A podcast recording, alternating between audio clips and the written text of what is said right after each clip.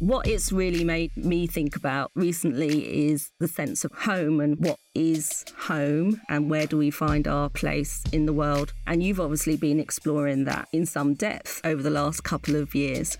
And for me, as a mixed race uh, British Ghanaian, the idea of home is a really complex one for me. And I still don't know the answer to that. And I'm just wondering now, what does home mean to you? Is it where you're just surrounded by your favourite books? I think that definitely helps. You know, I've lived in um, quite a few places over the last 10 years, but one thing I know is that I'm Black British for sure. You know, that doesn't change wherever I go.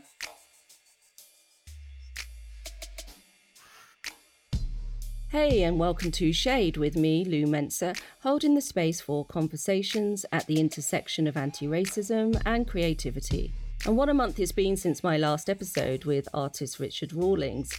Shade has been getting some press attention, which is fab, but that doesn't pay the costs of running a show, right? So if you benefit from this work and you enjoy the chats, please consider contributing to Shade Patreon at patreon.com forward slash shade podcast. And thank you to all of those who have signed up this month. And please do share the show with those who might benefit from the archive.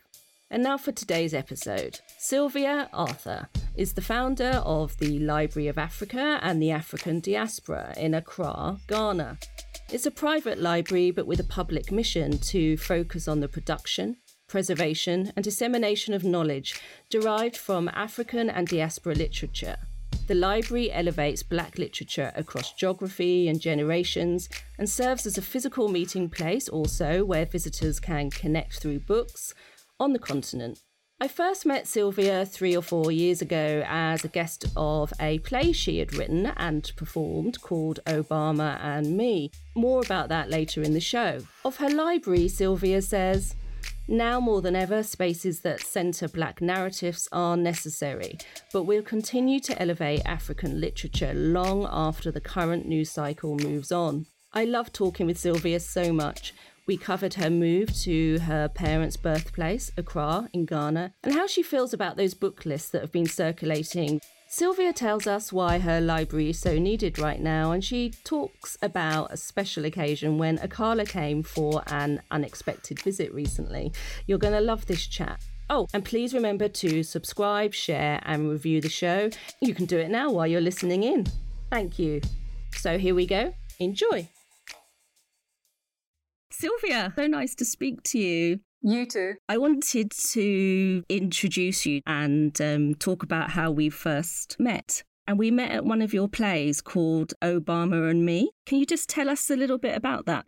Yeah, so I wrote Obama and Me um, just as it was coming to the end of President Obama's eight years in office. And it just happened to be that I realized that his whole term in office, which was from 2009 to 2017, or 2016 rather, it coincided with my time living and working in Brussels. And I realized that some of the experiences that he had had while in office um, I had had similar experiences whilst I was working in Brussels because I was working on the promotion of freedom of movement, which is obviously very controversial. And it was just, it was kind of a paradox having me as a black person you know, going all over Europe. I traveled all over the continent speaking about um, and representing the European Union on freedom of movement. And so the kind of experiences that I had, the racism that I faced, it all kind of overlapped with Obama's experience. And I thought it would be interesting to write something to commemorate both the end of his eight years in power and the end of my time working in Europe. And so that's how the play came about. And it was amazing. So, congratulations on such a great piece of work. Um, and you moved to Accra recently. When did you actually go to Accra? I actually moved in June 2017. So it was kind of in the aftermath of the Brexit referendum. And we talk a lot about repatriation. Um, and as you returned to Ghana a couple of years ago, and it was just before Ghana's year of the return, I think. Yes.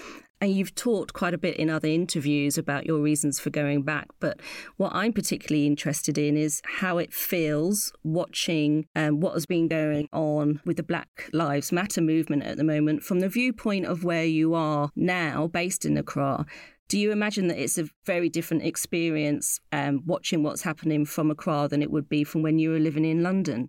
You know, I've had this experience before because I moved to Brussels in August 2010. And not long after, a few months after, there were the London riots in 2011, which I, I think mm-hmm. it was in mm-hmm. February 2011. And I remember watching the riots in London from Brussels and just thinking, like, wow, I couldn't believe it because, especially where they started in Tottenham, because I lived in Edmonton um, at the time, so not far.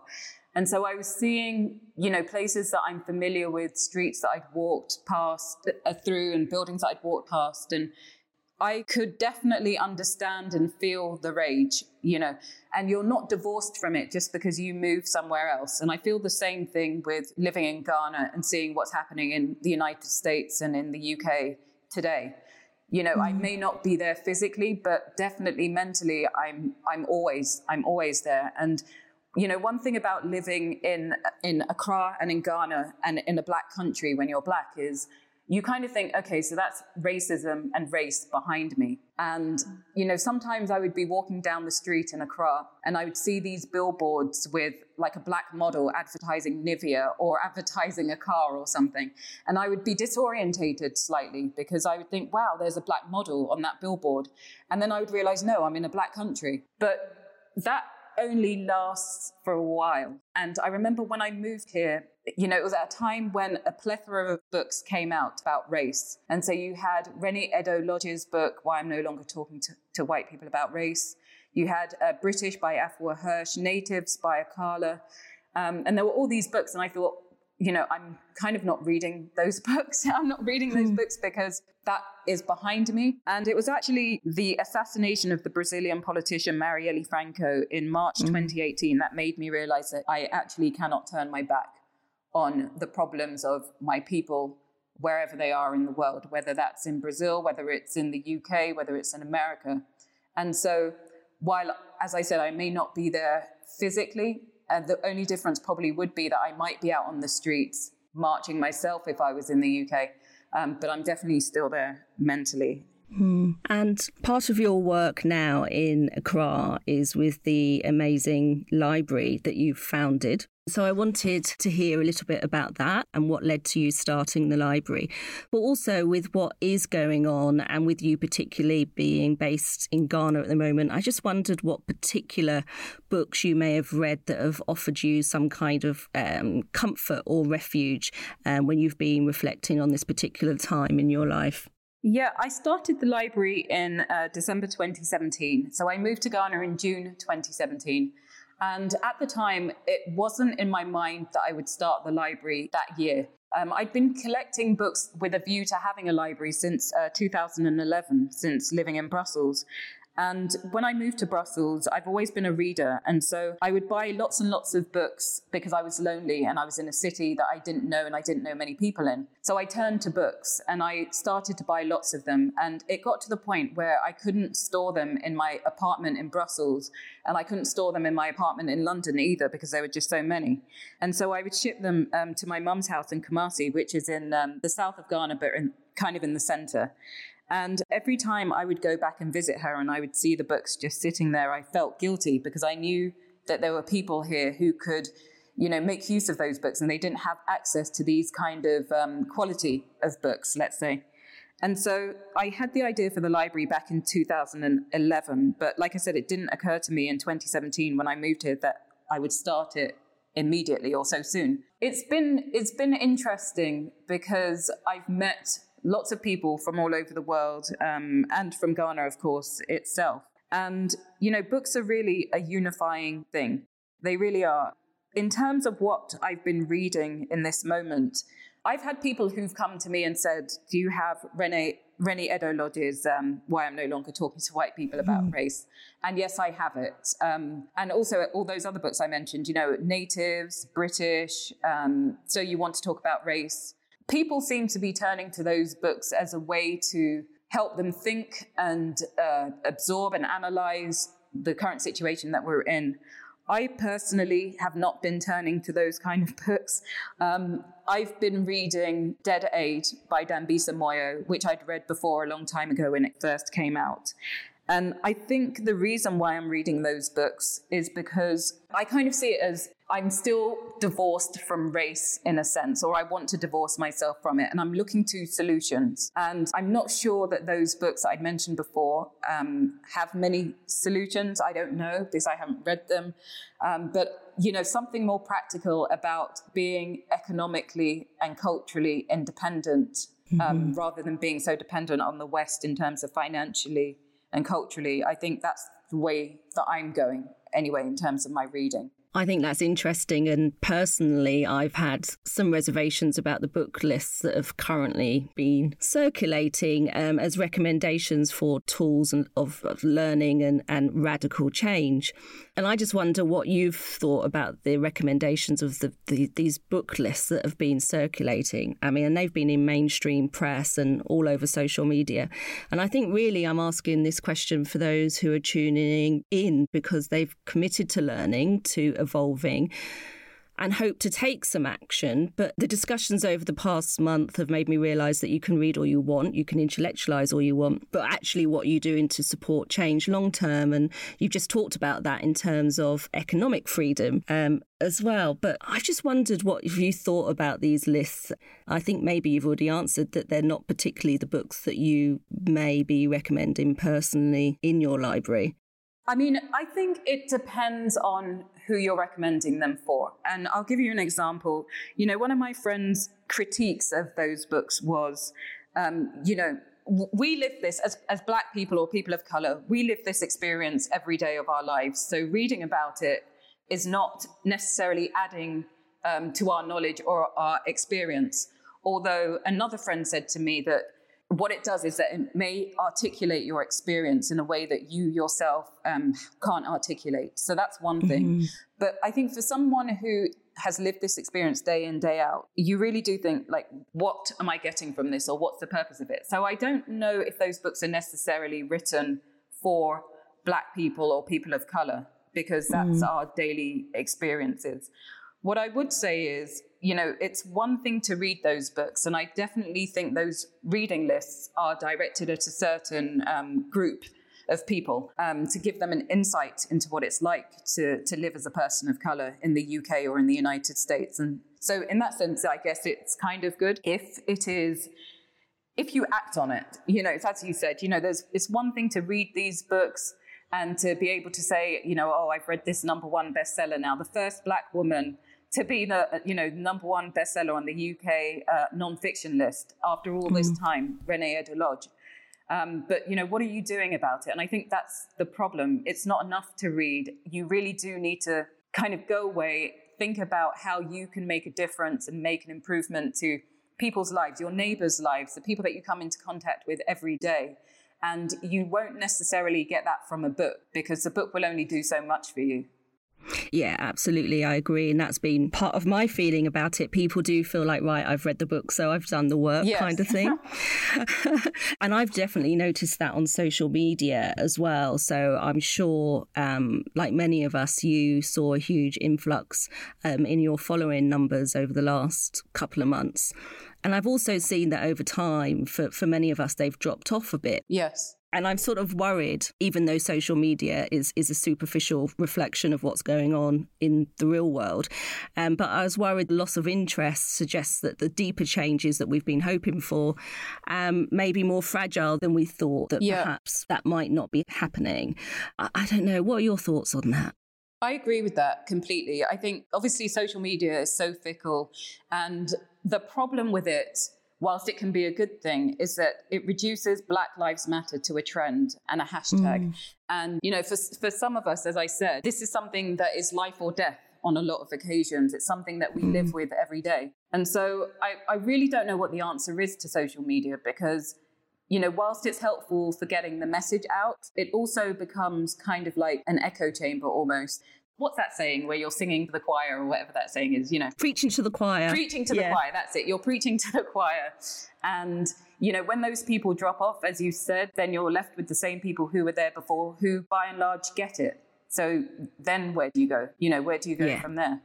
Um, so yeah, it, absolutely. it's difficult. It's difficult, but um, I think also with social media, as as we know, it is an outlet for people to say and do things that they wouldn't ordinarily do if they were in your face, if they were face to face with you. And I think that works on a negative and on a positive as well. So there are people who will have, you know, all the books and all the reading lists and they'll be posting them on social media because it makes them feel good and it makes them look good. And then the opposite of that is people who, you know, will just be kind of saying the most racist bile on social media um, because they're anonymous. So it's kind of like this um, flip side of being hyper visible and being anonymous, but doing it to get to get I don't know, to get your point across, if you see what I mean. It's two sides of the same coin. I've never thought of it that way. Actually, actually, it's totally the, um, two sides of the same coin, isn't yes. it? Being hyper visible but anonymous. Yeah. What it's really made me think about recently is the sense of home and what is home and where do we find our place in the world. Um, and you've obviously been exploring that um, in some depth over the last couple of years. And for me, as a mixed race uh, British Ghanaian, the idea of home is a really complex one for me. And I still don't know the answer to that. And I'm just wondering now, what does home mean to you? Is it where you're just surrounded by your favorite books? I think that that definitely helps. You know, I've lived in um, quite a few places over the last 10 years, but one thing I know is that I'm Black British for sure. You know, that doesn't change wherever I go. I'm a Black British person of Ghanaian descent. More than mm. that, or to reduce it even further, or to narrow it down even further, I'm a Londoner. I'm a Londoner through and through, and that will never change wherever I live. I'm also, obviously, I live in Ghana. Um, I've been here now for three years, and it's a kind of home for me as well.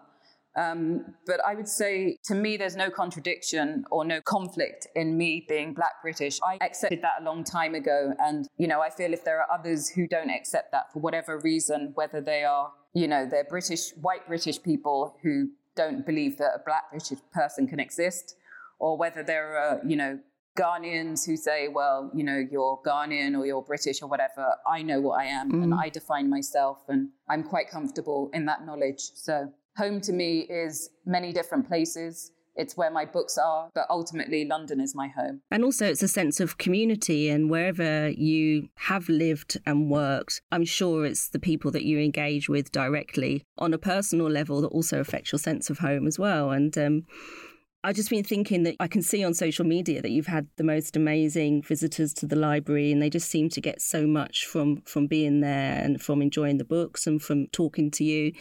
Um, and I'd just love to hear about some of your favourite moments that you've had since opening. Yeah, it's definitely the people that I've met. I've met people from all over the world, from Trinidad, from Haiti, from the USA, um, from Europe, from other places in Africa. And if it wasn't for the library, I definitely probably would not have had the opportunity to meet those people. Um, ironically, and I say this, you know, all the time, I've met people from South London that I wouldn't meet in London because of the whole North and, North and South London divide.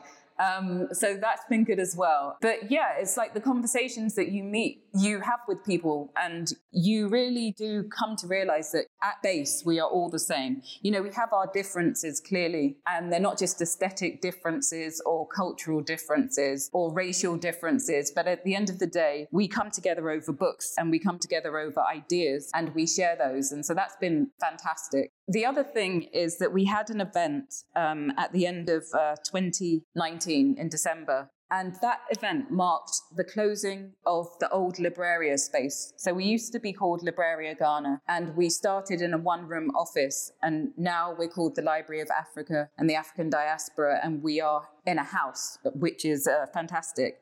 But when mm. we closed the old Libraria, we had an event um, that was a musical interpretation of Chinua Achebe's Things Fall Apart. And it was um, a musical group called Listen Africa and they're a group of um, young um, students, actually. They're in their early 20s.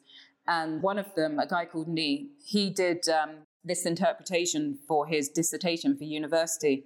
And it was absolutely amazing. I'm, I'm telling you, it was like a world class performance, and everybody who came mm. really enjoyed it and they learned to, um, you know, see Chinua Achebe's magnum opus in a different way, which was through wow. musical performance, and that was absolutely amazing. So yeah, they're the highlights. amazing. And Akala popped in, I heard. He did. Well, he, he well, do you know what the story about that is? He didn't pop into the library. He popped into my house. And that was because um, he was in Ghana performing for Afro Nation or Afrochella or both. And I'd heard that he wanted to visit the library. And I waited as long as I could before packing up the library because, you know, I was waiting for him to come over and I didn't hear anything back from them. And so, literally, on the last day that I was in the library, we packed up everything, all the shelves in a, a pickup truck, all the books, everything. And then I got a message saying that Akala wants to visit.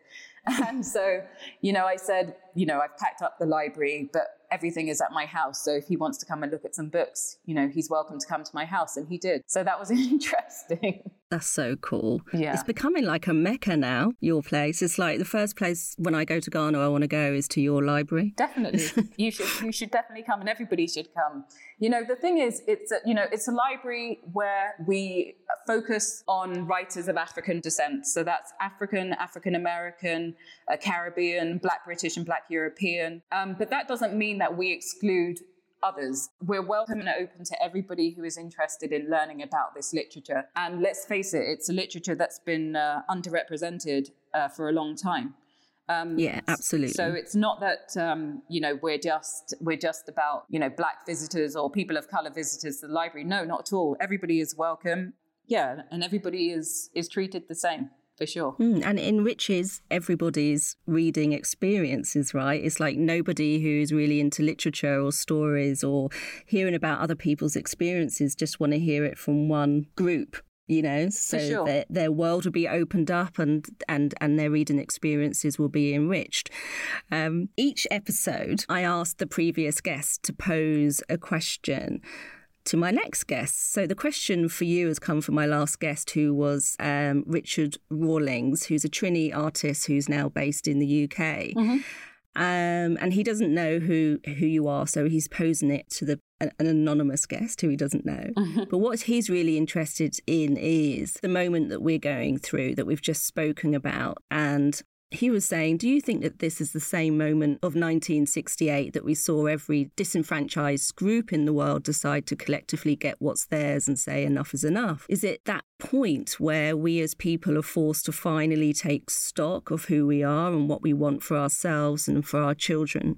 And is it that final moment where we actually learn something? And I think as we, he's talking about as a collective group, you know, as the, the greater society you, you know, I would hope so. I really would, but I'm not optimistic, I have to say. With countries opening up slowly once again um, and elections in you know many different countries around the corner not only in the united states in ghana here as well we have elections this year i would hope that things change or at least that we have deep and meaningful conversations based on considered thought. We've now had three months or four months of being inside. And, you know, I definitely feel like we needed this pause. The way that everything has kind of coalesced at the same time with the murder of George Floyd, coronavirus, um, you know, whatever else has been going on. If things don't change now, I don't know when we'll ever get the opportunity to make this kind of significant and substantial change that we need. Mm, I, I, I, don't, you. I don't know. Um, but, you know, let's see. Let's see what happens. And, um, you know, I, I think it kind of goes back to what we were talking about with social media and with trends. Let's hope that this is not a trend. Mm. And if, you know, our pessimism kind of wins in this situation, which we hope it doesn't, but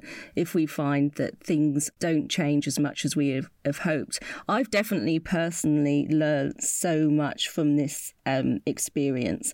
Um, and I've learned how to engage with people who are new to this conversation. Um, and I've I've just learned the challenges of trying to bring people into the conversation um, or into activism who perhaps haven't been part of it previously, um, and and and also how to find my voice and how to to make um, to be really critical of who I choose to engage with because there's been such an influx of people asking for interviews as there have been for you, you know, from the media and all sorts. And usually I would have jumped at those opportunities, but after a few weeks, I just thought I actually can see that you're asking because this is a topical event, not because there's any interest in you asking beyond beyond that. Yeah. And so it's made me definitely more aware of who I decide to engage with because do you know what? We've only got so much energy. I think that's a really good point actually because I remember not too long ago, a mutual friend of ours was on um, BBC Radio 4. yeah. And one of the questions was, um, like, has have you noticed anything changing in this moment? And it was in relation to um, George Floyd, the murder of George Floyd, and bringing up black children in the UK. And I thought to myself, you know, if it wasn't for the fact that George Floyd had been murdered, would there be a panel of four black women sitting on Radio 4 discussing anything? You know, it's like the only time that we're invited to speak is when it's on race, quote unquote, issues. And we'll know that a change has come, especially in representation in the media and access to opportunity, when, you know, there's two black people speaking about Brexit and it's not about race or anything, you know, or there's two Absolutely. black people speaking about um, some, you know, the weather or the royal family, not to do with Meghan Markle necessarily, you know, just anything that other people are allowed to talk about freely just because they are who they are. When we're given those same opportunities, then I think we'll know that a change has come, at least in terms of the media. Mm. Well, that's a really good, poignant place to end. So many of my conversations have um, recently have ended that way. You know, this is what we hope to see, and when this happens, then we know that change is actually coming. Um, but for those who do want to expand their mind and enjoy their reading more and, and learn more about what you do, um, how can they get involved in the work that you're doing or how can they check out your work? Yeah, um, thanks. I would say uh, definitely check out our Instagram page, which is at Loatad. That's L O A T A D underscore org, O R G. Um, check us out on Facebook. You can search for the Library of Africa and the African Diaspora. Um, and also, if you want to support us uh, financially, you can check out our Patreon page, which is patreon.com forward slash Loatad, L O A T A D. Awesome. Thank you. And what I'll do is I'll link all of those um, into the episode show notes so it's easy for people to find as well. Thank you so much, Sylvia. It's been an absolute joy. And I'm so glad that our connection just remained intact. Yes. you know, that was a big worry uh, for sure. Um, and I would like to say also, you know, congratulations on the work you're doing. Um, I think it's very necessary and important. And keep up the good work and continue. Thank you. Thanks so much, Sylvia. And we'll be in touch soon, I know for sure.